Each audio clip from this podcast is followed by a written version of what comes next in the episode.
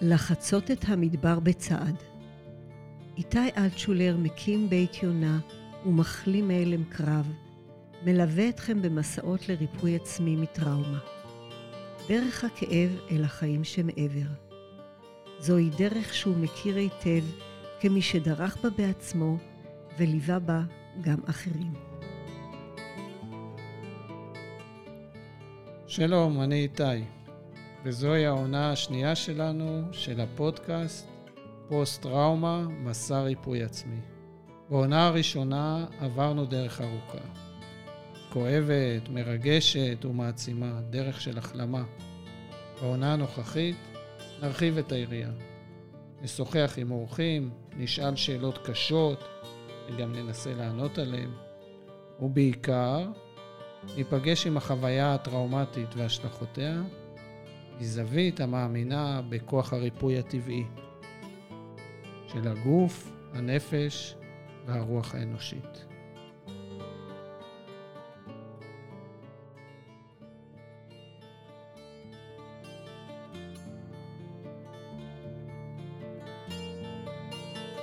פוסט-טראומה או מפגש עם המוות הולכים יד ביד, אם נועדו וגם אם לא. האורח שלי היום מציע לנו וממליץ להתכונן למפגש זה. למפגש הבלתי נמנע עם המוות. זאת מתוך היכרות אישית ומטלטלת. איתנו פה דוד רנוב, אדם של מקומות. דוד הוא ארכיטקט בהכשרתו, ומהחלוצים של הבנייה האקולוגית ובנייה בת קיימא בישראל. אני מארח אותו בפודקאסט שלי לרגל צאת ספרו עץ הקץ. ספר המפגיש מקום ותהליך, חיים ומוות, פוסט-טראומה וניסיון לריפוי, ריפוי עצמי. במהלך הפרק נאזין לקטעים מתוך הספר בקולה המוכר והנעים של סימה אלטשולר. דוד הוא הלום קרב ממלחמת לבנון הראשונה, שעשה דרך ארוכה מאז. הספר יצא בימים אלה, קיץ 22, הוא סוג של תחנה בדרך, סוג של הצעה לתהליך, או תוכנית עבודה למקום. מקום חדש בסדרת המקומות של דוד רנוב.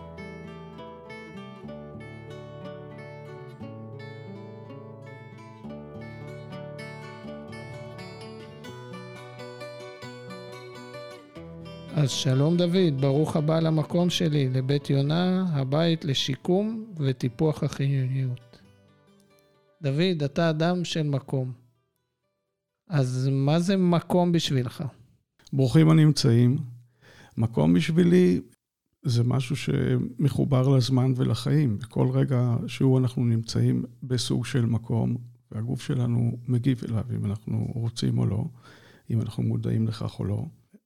אני עוסק במחקר של מקומות ופיתוח שלהם, בשביל לעשות קודם כל לעצמי יותר נכון, יותר זורם, יותר אוויר, יותר נעים, יותר בטוח. אה, מצאתי את עצמי בדיעבד בונה לעצמי אה, את המקום הבטוח בתוך אה, חאן שבניתי למישהו ולחבורה שלנו. זה העניין שלי בחיים, מקומות. מה, מה הם איכויות של מקום לעומת דבר אחר. ברור שאנשים נוסעים אה, במיוחד, אה, כאילו משקיעים אה, הרבה זמן וכסף להגיע לאיזה שהם מקומות שהם מרגשים אותם או מפעימים אותם. הסיבה יכולה להיות הכחול של השמיים והשמש והים, או השיחים או הצמחים, או הקירות או האבנים, או איזושהי אהבה שהושקעה בבנייה של איזשהו בית או מקום. בדרך כלל משום מה אנחנו אוהבים מאוד מאוד את המקומות בטבע, המקומות האלה שהאדם לא נגע בהם. אה, אבל מה לעשות, אנחנו אה, זן שמתפתח בצורה, וירוס אה, רציני מאוד על כדור הארץ, ואנחנו חייבים ללמוד, אה, לדעת איך לקחת את המקומות הנהדרים הטבעיים האלה ולייצר מהמקומות שגם ראויים לבני אדם, וגם יעשו לך את הוואו, גם ייתנו לך, הם ייתנו לך את הדברים הבסיסיים שאתה צריך אה, בשביל אה, לחיות. וזה שמש ואור ורוח ואוויר, את החופשיות, את הביטחון. זה מתפתח מאוד. כרגע אני עוסק למשל בתכנון של כפר קטן בתוך אה, יער.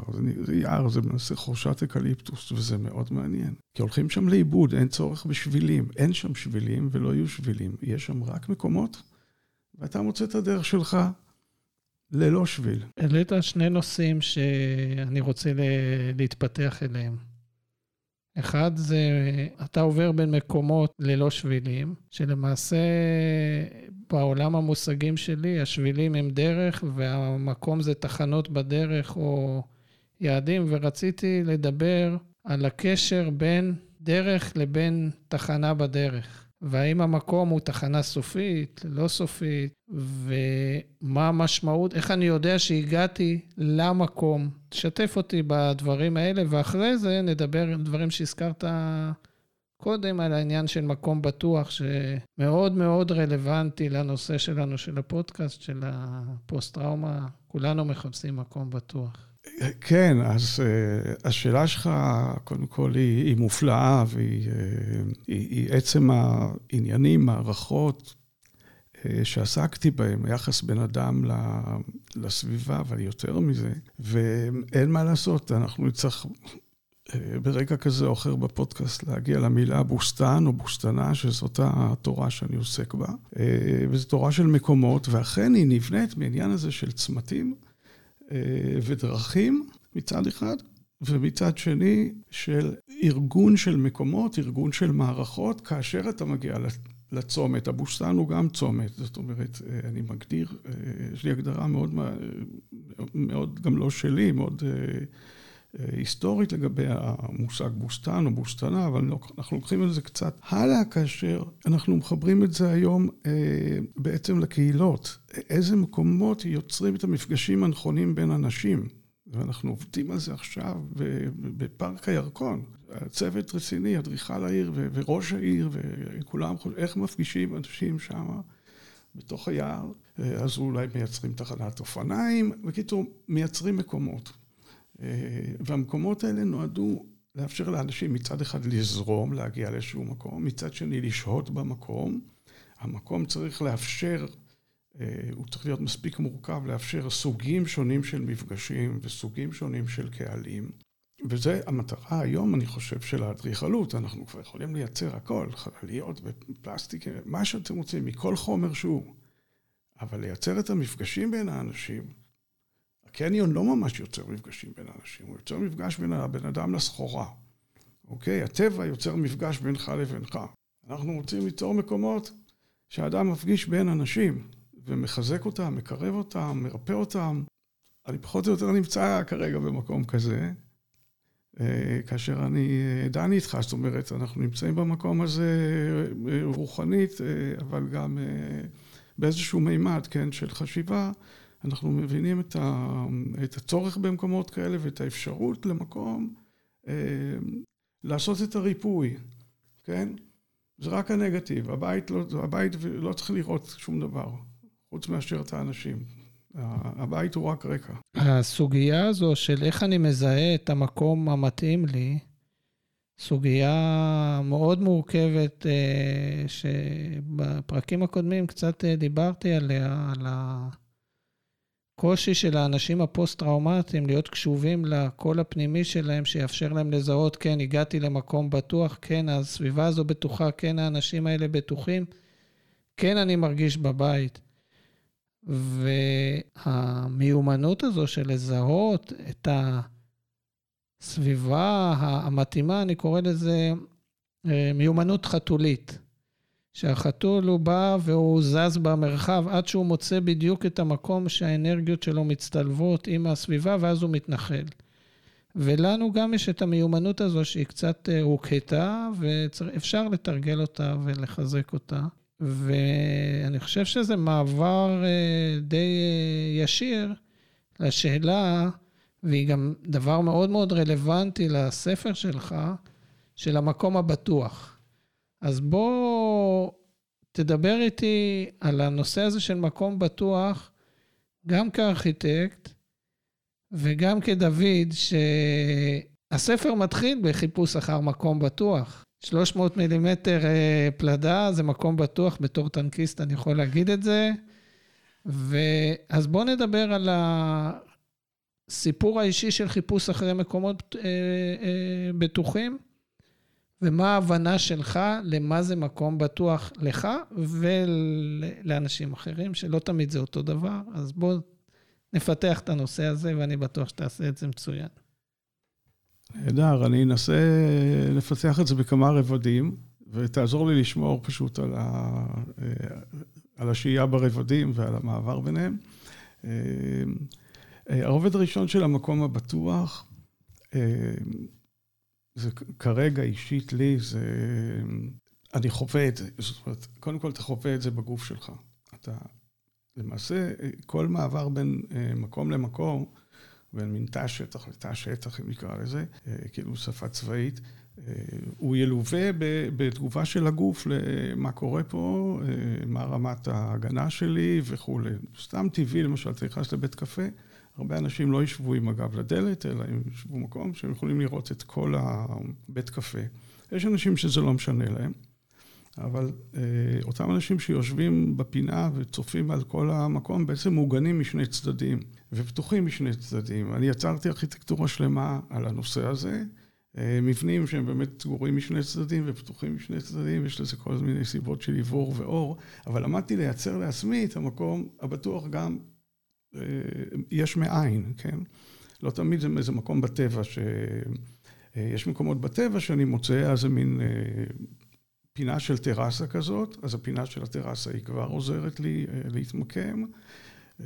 הוא מוגן משני צדדים, כבר יש שני קירות, יש מסה טרמית, והשני הצדדים האחרים אני סוגר באוהל, אני סוגר עם מחצלות, אבל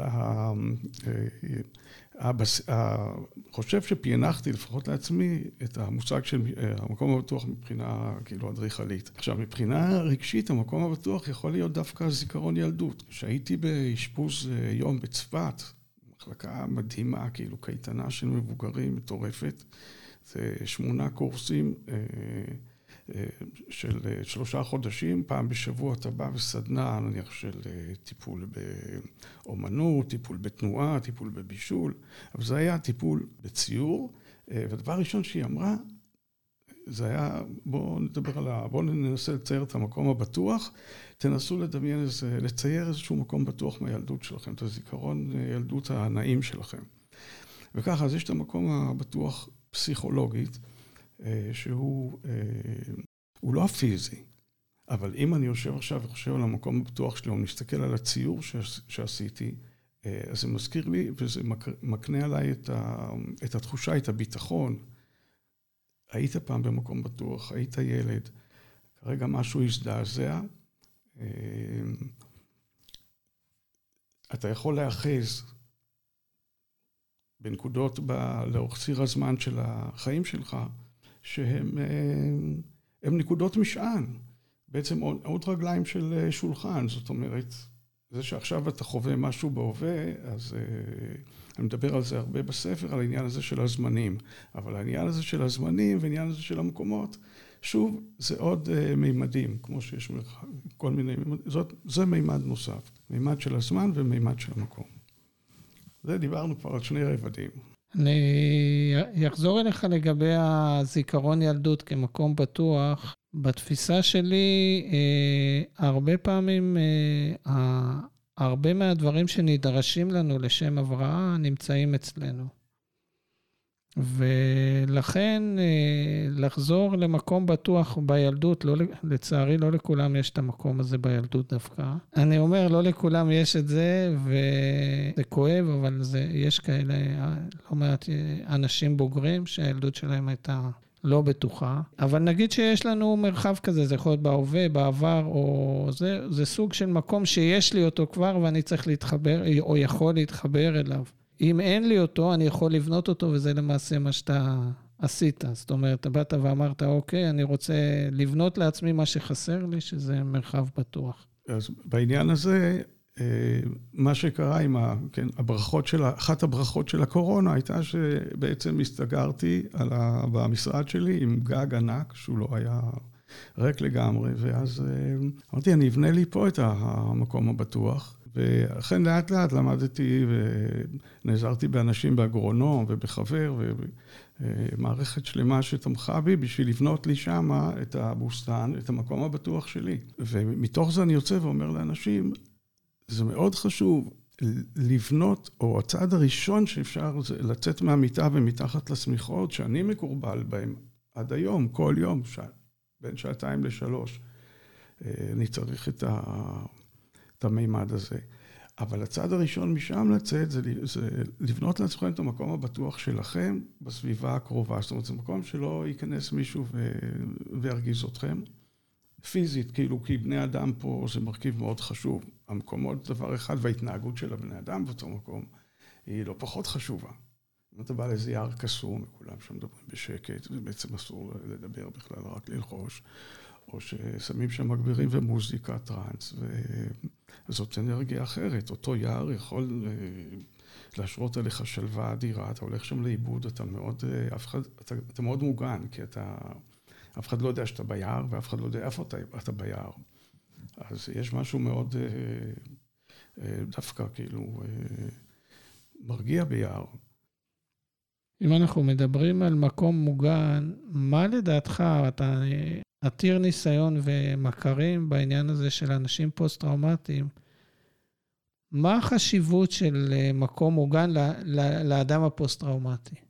לא לכל האנשים בכלל, אלא לאנשים שהם עברו חוויה, נקרא לזה, מטלטלת, או מפגש עם המוות, איפה אנחנו, לא סתם אני אומר את זה, כי זה חלק מהעניין שלנו. מה החשיבות של המקום הבטוח הפנימי והחיצוני עבור האדם הפוסט-טראומטי. הזכרת את זה עכשיו, הקטע של מקום ואנשים, או הקומבינציה שלהם, החוקים של המקום, אני לא יודע מה. אה, בואו, אם אנחנו מדברים על ריפוי, בואו נחשוב מה היה מקום המרחב האופטימלי אה, לאנשים אה, שרוצים להגיע לריפוי מפוסט-טראומה, שזה שונה מפגיעות נפשיות אחרות. כן, אז אני מציע לה, להתחיל לדבר קודם כל על המקום הבטוח במרחב האישי של כל בן אדם.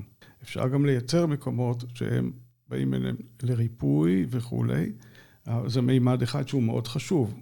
מקומות כאלה אה, שנועדו לריפוי, קודם כל צריך לייצר אותם בצורה כזאת שהיא אה, אה, נותנת שלווה, גם מבחינה אקוסטית, גם מבחינה ויזואלית.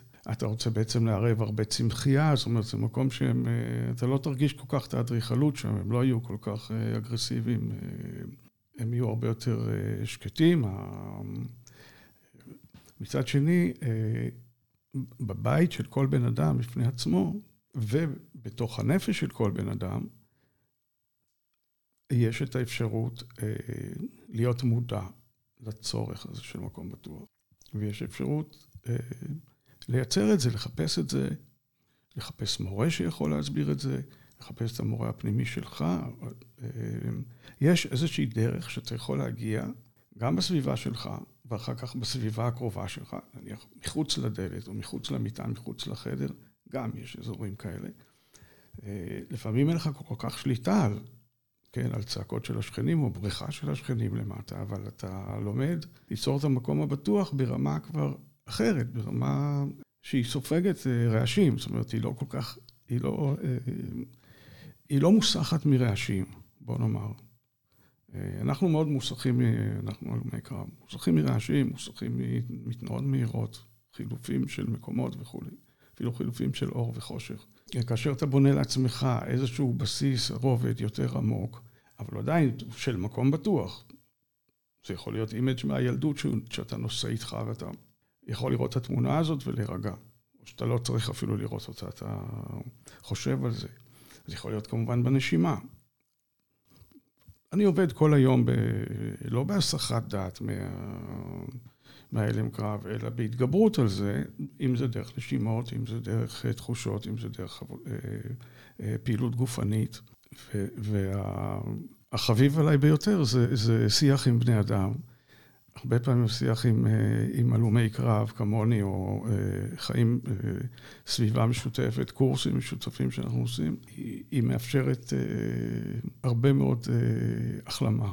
טוב, אני חושב שעשינו הכנה לספר, שהספר למעשה נקרא עץ הקץ, שזה סוג של מקום. אה, שזה מעניין לקרוא לעץ מקום, אבל אה, זה מקום, אבל זה לא רק מקום, זה מקום פלוס תהליך. זאת אומרת, זה, אם דיברנו קודם על אה, שביל וצומת, אז זה השביל והצומת ביחד. והספר למעשה הוא סיפור של מהלך בשביל, הגעה לצומת, דברים שקורים בצומת, ואולי הם מעגלים ואולי לא, אני לא יודע, אנחנו נדבר על זה. אז uh, תספר לי בקצרה מה עלילת הספר.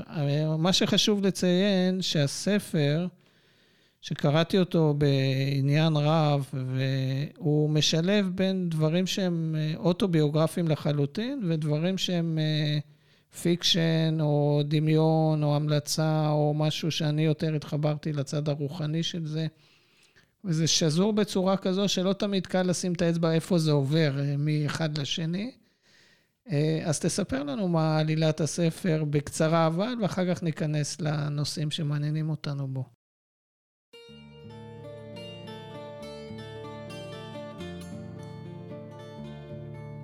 היום נתחיל במסע ההיכרות שלך עם המקומות והמעשים בעץ הקץ, אמר מורי, ונימת קולו נשמעה מעט קרה וקצרת רוח. נראה דרך גזע העץ בתוך מערכת המנהרות והאולמות שעל קיומם לא ידעת. ואכיר לך את מיקומם, שמותיהם ותפקידם. אני אעבור בשבוע זה את התהליך. אתה תהיה מלווה, תומך וסועד. תפקידך להיות לצידי כשאזדקק לך, ולתת לי פרטיות כשאחווה רגעים אחרונים חשובים שנותרו בחיי. ספר עץ הקץ, אה, שאותו אה, אנחנו משיקים אה, ממש היום, כרגע, ברגע זה מודפסות 200, אני מנסה לחפש משהו בגוש, בגוף נשי, אבל מודפסים 200 ספרים, נובלת, ש... וזה מאוד אה, מרגש. לא חשבתי שזה יכה בי בעוצמה כזאת, אה, אבל זה באמת מרגש. זה יצא גם בדיגיטלי, אה, אבל כשזה בא בספר מודפס ופורמלי, יש בזה אכן חלק מהתהליך ש... שבעצם אני, אני חווה אותו עכשיו. הספר עץ הקץ, הוא כתוב בגוף ראשון, כאילו, הוא מספר רודין. ואני, בעצם זה מין ספר הרפתקאות כאלה, אבל זה לא ממש הרפתקאות, כי זה ספר שדן בהתמודדות עם, עם המוות, עם קבלת המוות. אני מבין שאני לא יכול להתמודד עם זה לבד. אז אני יצרתי מין מקום כזה שבו אנשים בעצם מלמדים איש את אחיו. את, ה, את התורה הזאת, או מעבירים איזשהו תהליך לקראת המוות, אה, עוזרים אחד לשני ב, ב, בלעבור את התהליך הזה. אז ככה, מין, עכשיו באתי בחוץ, בספר בעצם יצרתי מין מקום כזה, קודם כל, שיש בו מין גם אה, אג'נדה ולוח זמנים, שכל שבוע יש אה, נושא אחר, חוויה אחרת שאתה עובר.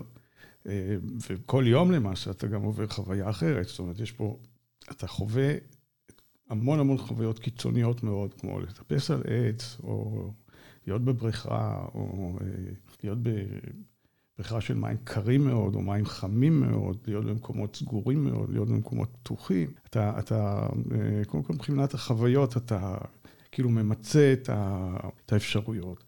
אבל יותר מזה, מבחינת התהליך שאתה עובר, אתה מתחיל כשוליה. איש אחר, אני קורא לזה, זאת אומרת, זה כאילו שורף שבוע על באמת עבודה בזויה. אה, שבוע אחרי זה אתה כבר אה, הופך להיות תלמיד.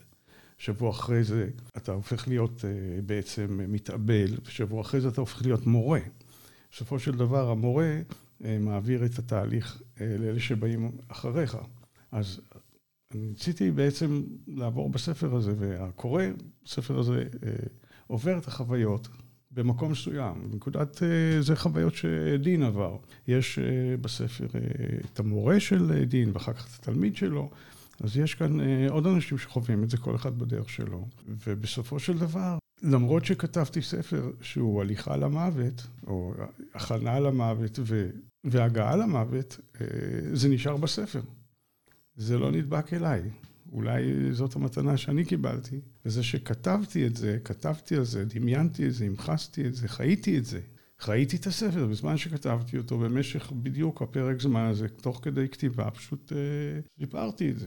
זה לא בהזיות, אלא זה במין, אה, מצד אחד ניתוח קר של אה, מקומות, ומצד שני אה, שילוב החוויות האישיות שלי מהחיים. אני לפחות מכיר מניסיוני האישי, שהתקרבות אל המוות וחיפוש אחריו, הוא למעשה מאפשר לנו, כמו שאמרת, לא להידבק בו, אלא להיפגש עם החיים עצמם.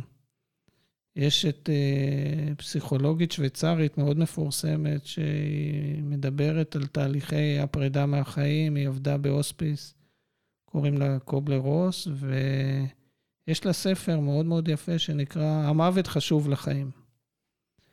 ואני חושב ששם זה ספר כמובן עם סיפורים אישיים, ילדים שהיא ליוותה ועם המשפחות שלהם, אבל אה, מה שאתה עושה בספר, לוקח איזושהי חוויה רוחנית מסוימת.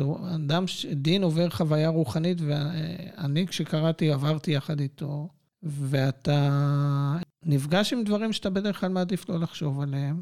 ואתה כותב בספר דבר מאוד מעניין, אתה מפות... אני חושב ש... אני לא זוכר אם זה ממש בהתחלה או די קרוב להתחלה, זה שאתה אומר שלחיים אי אפשר להתכונן, אבל אולי למוות כן. אז אה, בוא רגע נשאל את השאלה הזו, אם לדעתך, אחרי שכתבת את הספר, וממרום אה, גילך וניסיונך, ואני מניח שנפגשת עוד עם מוות של אנשים אה, בסביבתך. אתה חושב שבאמת אפשר להתכונן ורצוי להתכונן למוות? כן, ואם תחכם, אז גם נגיד שרצוי להתכונן גם לחיים. זאת אומרת, אה, אה, אבא שלי, זיכרונו לברכה, תמיד היה אומר על, על כל מיני דברים, נניח לא טובים שקרו לך, אוקיי, זה הכנה לחיים. כאילו היינו צוחקים, גם בגיל 80 אתה עוד מתכונן לחיים, או שאתה... אז אה, כן, אני חושב שלאחר שנתקלתי כאילו בפחד מוות, או שחוויתי אה, פחד מוות, או ראיתי את המוות אה, קרוב מאוד, מוחשי מאוד, והגוף שלי הגיב בצורה מסוימת, אני חושב שכן, אפשר, אפשר, אני מתכונן עכשיו לסיבוב הבא, ואני חושב שזה חלק שיכול שיכול לחסוך אה, כאב ולייצר מכאב אה, אפילו אה, שמחה, שמחת חיים. במסגרת התהליך ריפוי העצמי שלי, אז התקרבתי מאוד לבודהיזם, ושם יש אה, עיסוק מאוד גדול במוות. למעשה כל התהליך המנזרי הוא, הוא הכנה למוות. מה שמעניין בספרים שאני קראתי, שהמוות מגיע לחלק מהנזירים, חלקם, למרות כל ההכנה שלהם, לא מוכנים כלל וכלל, וצועקים ורוצים לברוח ממנו. ולעומת זאת, יש כאלה שכנראה הכנה יותר אה, מוצלחת מבחינתם, והם מגיעים באיזשהי סוג של שלווה והשלמה אל המוות. כתוצאה מהעיסוק במוות, יש, אה, הנושא של ההוספיס מאוד מפותח בעולם הבודהיסטי, ויש הוספיסים בארצות הברית ובאירופה שהם ברוח בודהיסטית כזו, עם הכנה, עם אה, מדיטציות, עם כל מיני דברים כאלה, וזה מתאים לנושא הזה של אה, מוות ומקום. האם אה, מבחינתך, שאנחנו נחבר את החלק הראשון של הרעיון למה ש... לאיפה שהגענו עכשיו, האם מוות מבחינתך הוא סוג של מקום? זה מעניין, כן, זה פותח אפשרויות, השאלה הזאת. אני אף פעם לא חשבתי על זה ככה. אה, אני מאמין שבעוד איזשהו מקום אני מכחיש מוות. אני לא הצלחתי להאמין בגלגול נשמות עדיין. אה, אבל אני כן אה, אה, מסתכל על זה מנקודת מבט אחרת, שבעצם אני זה, זה לא אני, אולי גם הבודהיזם, אני חלק, אני ענף מעץ, אני ענף מעץ, אני עלה. אני בסוף נותן אה, פרי, אני פרי על עץ. זה באמת הגזע, ואני לא יודע אם זה כל המין האנושי, או כל היקום, או זאת אומרת כל הטבע. אני מעדיף להסתכל על זה ככה, לא מבחינה אישית. לכן גם בעץ הקץ אין שמות. אני כותב את זה בספר, שאני חלק מילדיי רציתי לא לתת שם, אבל uh, זה בעיה.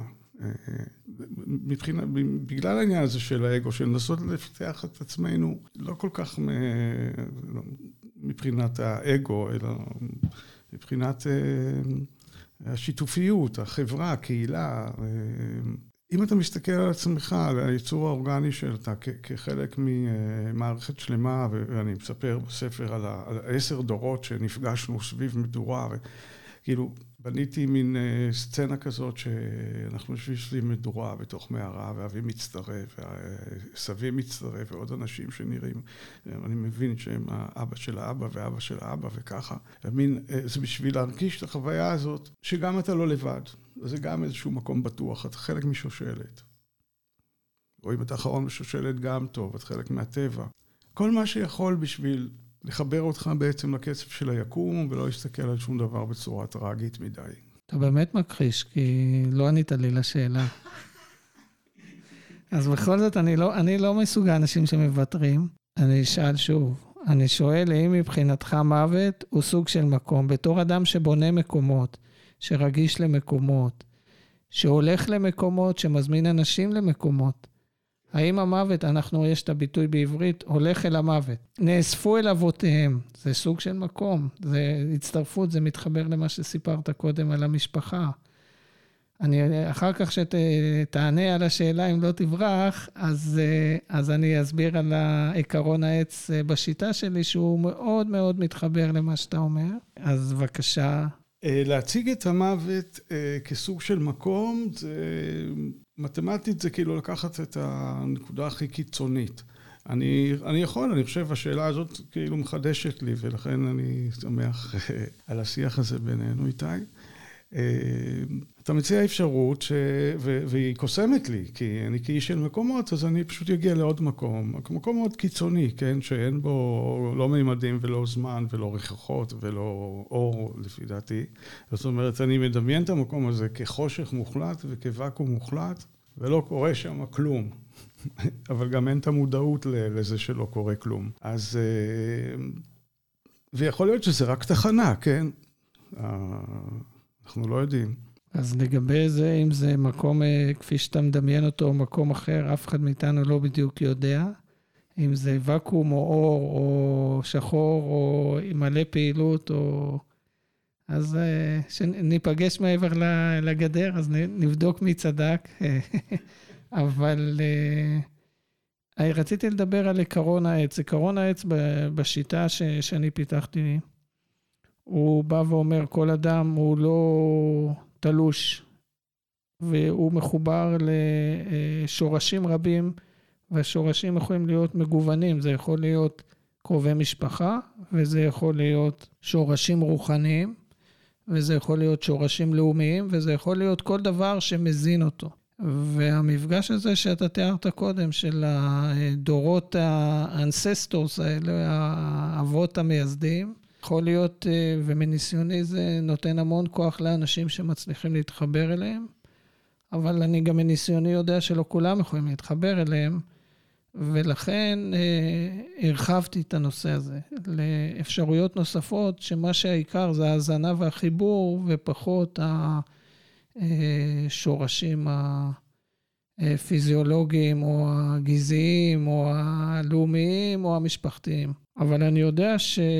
גם אם אדם לא היה מנותק קודם מהשורשים שלו, פוסט-טראומה מנתקת אותו מהם.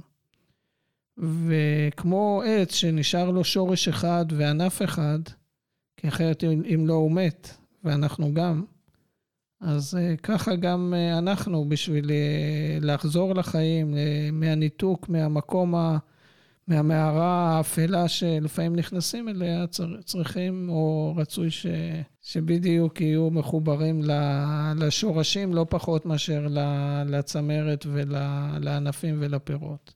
אני אלך עוד פעם ואני אחזור עוד פעם לנושא המקום, ואני חושב שזה קשור גם לפרק הראשון והאחרון בספר. דיברת על שש תחנות, בספר יש שמונה פרקים. והפרק הראשון והפרק האחרון הם, אה, הם לא הסיפור של דין, הם הסיפור שלך. ואני רוצה לשאול, בחשיבה על מקומות, האם מניסיונך, גם פוסט-טראומה זה סוג של מקום? שאפשר להיפרד ממנו, או שאתה כמו כור המצרף, אתה תמיד יכול, אתה תקוע בו לעולמי עולמים וזהו, ואולי זה רק חלק בדרך, אני לא יודע. אז... מהניסיון האישי שלי, היכולת, אה, אה, מסגל לעצמי, זה, זה היכולת של ההתמודדות. זאת אומרת, אני לא, אה, אני לא חושב שאני יכול להיפטר ממנה, או בינתיים, אני, כל עוד אני לא מצליח להיפטר ממנה, אני חייב ללמוד כל מיני אה, הסתגלויות וכל מיני התנהגויות. למשל, אפילו לפני תקופות שאני מרגיש, אני מרגיש בהן טוב, דווקא בתקופות שאני מרגיש בהן טוב קצת יותר, אני משקיע, אה, למשל, בסדנה כזו או אחרת של, אה, של טיפול, תנועה, אה, משקיע בגוף, או הולך אפילו לאשפוז יום, מכיוון שאני חושב שלא סתם זה, זאת, זאת, זאת נחשבת נכות. אני באסכולה, או בינתיים, בינתיים אני באסכולה, כפי הנראה זה לא ניתן לריפוי, זה ניתן להתמודד עם זה בכל מיני דרכים. החוויה או התווית, ההטבעה שיש להלם קרב על מערכת העצבים, שלי לפחות, היא שאני חייב, כאילו, לקחת כדור שינה או שלושת רבעי כדור שינה בלילה. עשיתי כל דבר. עשרים שנה של אה, ניסיונות. אה, אז, אז אה, יש, את הדבר הזה אני לא מצליח לתקן, אבל אני מצליח לתקן את זה במקרה הזה בעזרת כדור. יש המון אנשים שמתנגדים לכדורים, וזה... במקרה הזה הכדורים האלה וכדורים אחרים גם הצילו, הצילו אותי. אז להביא אותי למצב ש, שאני אפטר מזה לגמרי, הלוואי. כל רגע ורגע אני... כשאני מרגיש טוב עם עצמי, אני חושב, אה, הכל בסדר, כאילו. אה, אבל אז זה יכול לחזור בווריאציה כזו או אחרת. רציתי לשאול אה, על, ה... על הנושא של חוויית הבוסתן, כפי שהזכרת אותה, בתוך החוויה הפוסט-טראומטית. איפה העצים שאני אה, נמצ... אוכל מהם, נמצא בהם, מארח בהם, עדיין בתוך העולם הפוסט-טראומטי, אה, או בתוך החוויית החיים הפוסט-טראומטית שלך. כי אני לא, אני מתעקש על המקום, ואתה דיברת על חוויה, ואם אפשר לצאת, אי אפשר לצאת, אבל אני, אני רוצה לחבר את זה לאדם שהוא שם דבר בישראל בענייני מקומות. אז זה לא, אי אפשר לברוח מזה ולהגיד, אוקיי, יש לך הבנה במקומות שיש, שאין לנו להרבה אנשים. כן. ואני רוצה לראות איך התובנות האלה של מקום, ומקום בטוח, ומקום אה, אולי פחות בטוח, שיש בתוך החוויה הפוסט-טראומטית חוויות מאוד לא בטוחות. יכול להיות שזה הלילה, ויכול להיות שזה דברים אחרים. איך אני אה, יכול בצורה אה, פלסטית, או, או, או פלסטית דינמית, כמו שקורה בספר למעשה, שבו עץ הקץ זה, זה סוג של מקום. זה לא רק תהליך, אוקיי, אתה יכול לעשות אותו בראש, זה סוג של מקום. שבו אתה נפגש עם הדבר הכי מפחיד בחיים שלך, שזה המוות. אז איך החוויה הפוסט-טראומטית היא, היא סוג של מקום? זאת אומרת, אה, איזה רצפה יש לה, איזה קירות יש לה, איזה, איזה כוח מזין יש לה, איזה כוחות מקבלים מתוך העולה, החוויה הזו. כי מהניסיון שלי, ולא רק שלי, החוויה הזו יש לה כוח מעצים, לא פחות מיש, יש לה כוח הרסני.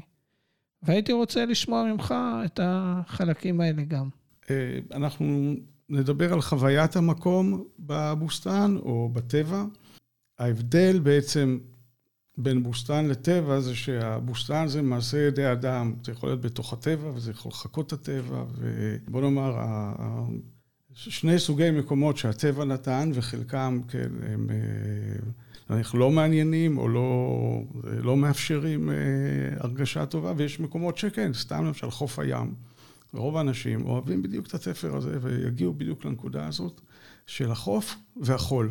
ואחת הנקודות שברור במקום כזה, שזה מאוד פתוח, זה מאוד, זה, זה מרגיש גם מאוד בטוח. אתה יכול לראות, אתה יכול, אתה יכול, לאנשים מסוימים, כן, זה בטוח. אנשים אחרים, מקום פתוח כזה, ש, ש, שעברו בו חוויה לא טובה, כמוני למשל, מקום כזה של חוף ים יכול להרגיש מאוד לא בטוח. עכשיו, הבוסתן במקורו הוא מקום שהוא בטוח, כי זה, זה אה, מין מתחם שהוא סגור, שהוא מגודר קודם כל אה, על ידי אה, בן אדם, זאת אומרת שהוא מתחם אה, ברור בתוך הטבע. והבן אדם אה, משנה בעצם קצת, אה, עובד עם הטבע אה, ומשנה אה, קצת את סדרי עולם, מתקן את סדרי עולם, נניח, לדוגמה, נושא המים, כן, שזה מוביל, זה הדבר הראשון והחשוב. זה מערכת המים, איפה המים באים, לאן הם הולכים, אם הם נובעים שם. מקומות שנמשכים אל בני אדם, ואותם הם טיפחו, זה מעיינות. אז uh, כבר, כן, מי לא אוהב להיות, להיות ליד מעיין? אבל uh, אתה לוקח את המים שנובעים והם היו ניגרים על הרצפה, ואתה בונה בריכה קטנה. אני עשיתי את זה במציאות בתור uh, סטודנט, ממש בניתי בריכה ליד מעיין בוואדי שיח.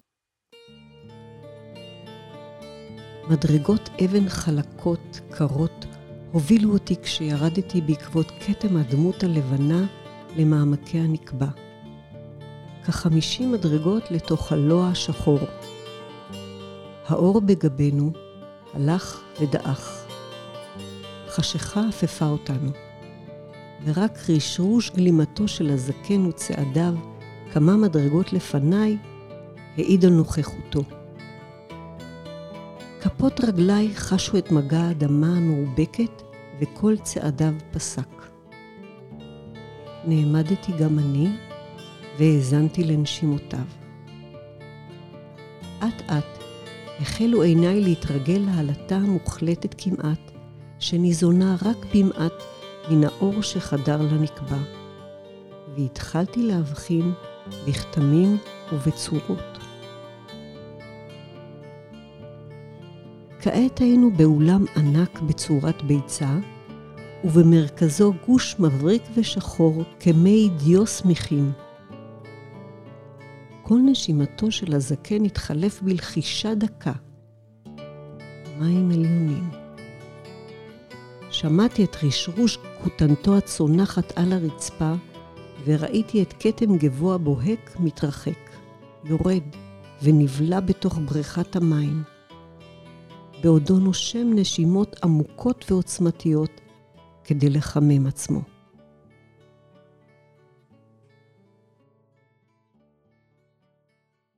אז זה בוסתן, אה, למשל, בוואדי שיח, שהוא מאוד ידוע, אה, כי הוא מין חוויה באמת אדירה של מקום, עם מגוון של מקומות, שזה בתוך הטבע, זה זורם עם הטבע, זה מאפשר לצמחים שלא היו שם, אה, כמו צמחי מרפא וצמחי אוכל והאדם עצמו, אה, לשהות שם ולהרגיש גם בטוח, וגם בטוח, אה, כן, ביטחון תזונתי גם, כן, וגם ביטחון בזה שיש לו מים ויש לו בריכת מים לטבול בה. קיצור, זה בעצם הגן עדן, כן, הגן עדן שאנחנו מחפשים. והפרסים והעיראקים פיתחו את זה מאוד, אנחנו עדים של תרבויות אה, יותר, אה, פחות מודעות נניח ל... ל, ל, לדבר עם הטבע או להתיישב בטבע או להתמקם בטבע בצורה ש, שגם מכבדת את הטבע וגם הטבע אוהב את המקום. ובעניין אה, של, ה, של, ה, של המקום עצמו וה, וההתמודדות עם המוות, המקום הזה יכול לאפשר לנו אה, להרגיש שאנחנו נושמים נכון, שאנחנו אפילו מאובררים נכון, נושמים נכון. אה, אנחנו בעצם אה, יכולים באמצעות מקום כזה, או לא להיכנס למצב של, אה, של חרדה, או אה, להיעזר במקום כזה בשביל לצאת מחרדה. למשל, אני יושב באבוסטרן כרגע ואני בחרדה. אז אני נכנס לבריכת מים, ופתאום כל המציאות משתנה. אני צף על הגב, אני רואה את השמיים, אה, ובכלל כל הפרספקטיבה משתנה, וכל הטמפרטורה של הגוף משתנה, ואני נושם, אני צף. אם אני לא נושם נכון, אז אני לא צף. אז זה לא אומר שאני לא נכנס לסטרס או לחרדה במקום כזה, אבל המקום הזה מאפשר לי לצאת. אולי אני פתאום עובד בגינה ואני מטפל בצמחים, אז בתקופה, בזמן הזה שאני משקה את הצמחים, או אה, נותן לחתול אוכל, אני כבר מטפל במישהו, אני לא, ב, אני לא בחרדה, אה, אני לא מודע לחרדות ואני לא נמצא ב, ב, בכלל במרחב של, חו, של חרדות. אז מה שאתה אומר, אם אני מתרגם נכון את מה שאמרת, זה שהבוסתן הוא, אה, הוא מקום של מוות ברגע, ש... בגלל שהוא מקום שמחייב חיים. והוא מאפשר לך אה, לחיות את מי שאתה ומה שאתה בזמן נתון. ובמובן הזה הוא אולי הוא הנקודה השוות ערך למפגש הזה עם המוות. זאת אומרת, אה, אנחנו הרבה פעמים נורא מפחדים מהמוות, כי הוא נראה לנו משהו שונה מאוד מהחיים. אני לא בטוח שהוא כזה שונה. ניסיוני הוא לא כזה שונה. הוא עוד חלק בחיים. ואז הבוסתן הוא מאפשר לנו להיות בעוד חלק בחיים. ואני רוצה לחבר את זה למשהו מאוד יהודי, את הבוסתן, וזה לא המילה בוסתן שהיא מילה פרסית, אלא המילה פרדס שלדעתי היא גם פרסית. הסיפור של ארבעה חכמים שנכנסו לפרדס, אחד השתגע, אחד התפקר, אחד מת, ורק רבי עקיבא נכנס בשלום ויצא בשלום. ואני חושב שזה מין אה, חוויה דומה למה שקורה בספר. זאת אומרת, של המפגש הזה עם המוות בתור תהליך מודע שאתה מציין אותו בתור משהו מודע של בחירה לעשות מסע, והיא מאפשרת בגלל האופי שלה להיכנס בשלום ולצאת בשלום, שזה למעשה מה שקרה לך. ואני רוצה לסכם את השיחה שלנו בשאלה ש... אני, אם הבנתי נכון, התהליך הזה של כתיבת הספר עשה לך איזשהו, לא, אולי לא רפואה שלמה, אבל עשה לך אה, חלק ברפואה האישית שלך, בתהליך הריפוי האישי שלך, שאתה הובלת אותו. הוא לא היה במסגרת טיפולית, הוא היה יזום על ידיך והיה בכוח של האומנות, אה, או של היצירה נקרא לזה, בתור אה, חלק בתהליך הריפוי. אז הייתי רוצה להתייחס בתור סיכום אל המקום של ריפוי בתור מקום. להיכנס למקום של ריפוי, לתודעה של ריפוי, לתודעה של אפשרות של ריפוי.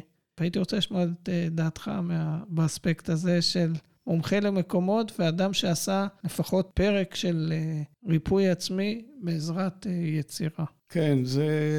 קודם כל חייבים פה כאילו לדבר על תהליך. כאילו אי אפשר לדבר על ריפוי, זה תהליך של ריפוי. במקרה של הספר הזה נמשך 15 שנה. זאת אומרת, לפני 15 שנה כתבתי אותו, הוא גם כמובן התבשל קודם, כן? עוד 20 שנה קודם הוא, הוא התבשל, כן, יש בו את ה... הוא, הוא, הוא מוציא דברים שקרו, אה, כן, בשנת 82 ו-3 ובילדות, אבל אה, קטע זמן של, אה, של כחודש וחצי הוא נכתב, ואז 15 שנים שחלקם הוא כל הזמן עבר עיבוד, אבל חלקם לעיבוד היה אישי שלי, וחלקם עיכובים שהם סיפורים בפני עצמם, אבל...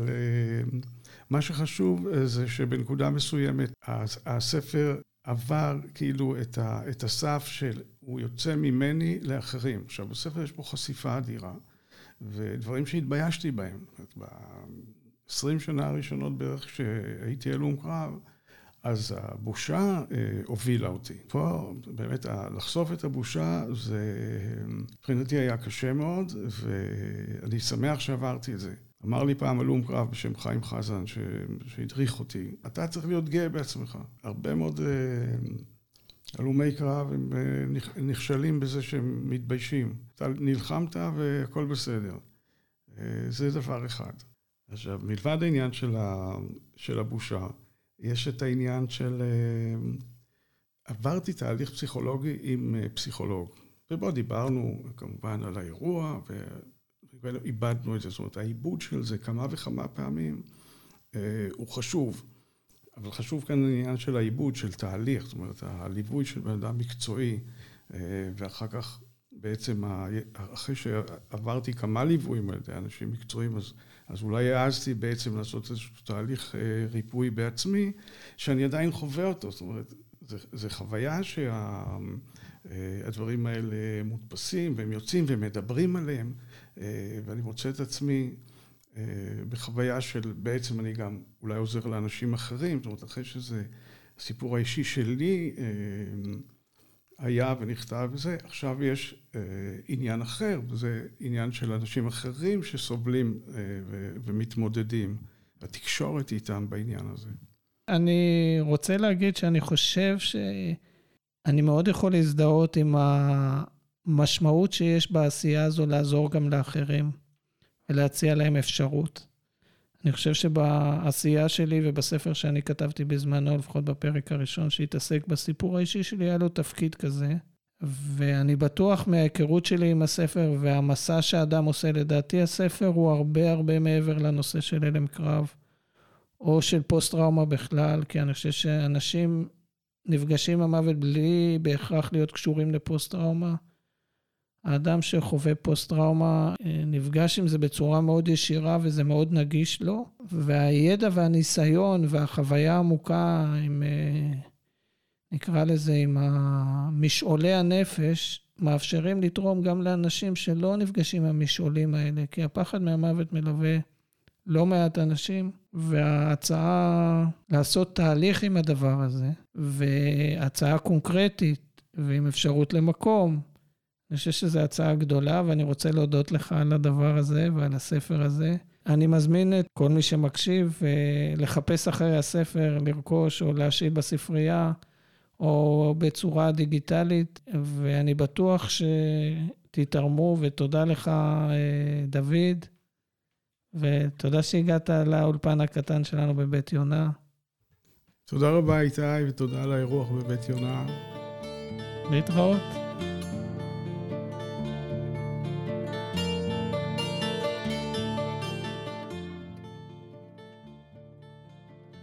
תודה שהייתם איתי בפרק נוסף של הפודקאסט פוסט-טראומה, מסע ריפוי עצמי. יש בכם רצון להגיב, להציע, לשאול או להתראיין? צרו קשר דרך קבוצת הפייסבוק של הפודקאסט. אם אהבתם, התרגשתם או חשבתם על חבר בזמן שהאזנתם, צרפו את היקרים לכם לקהל המאזינים שלנו.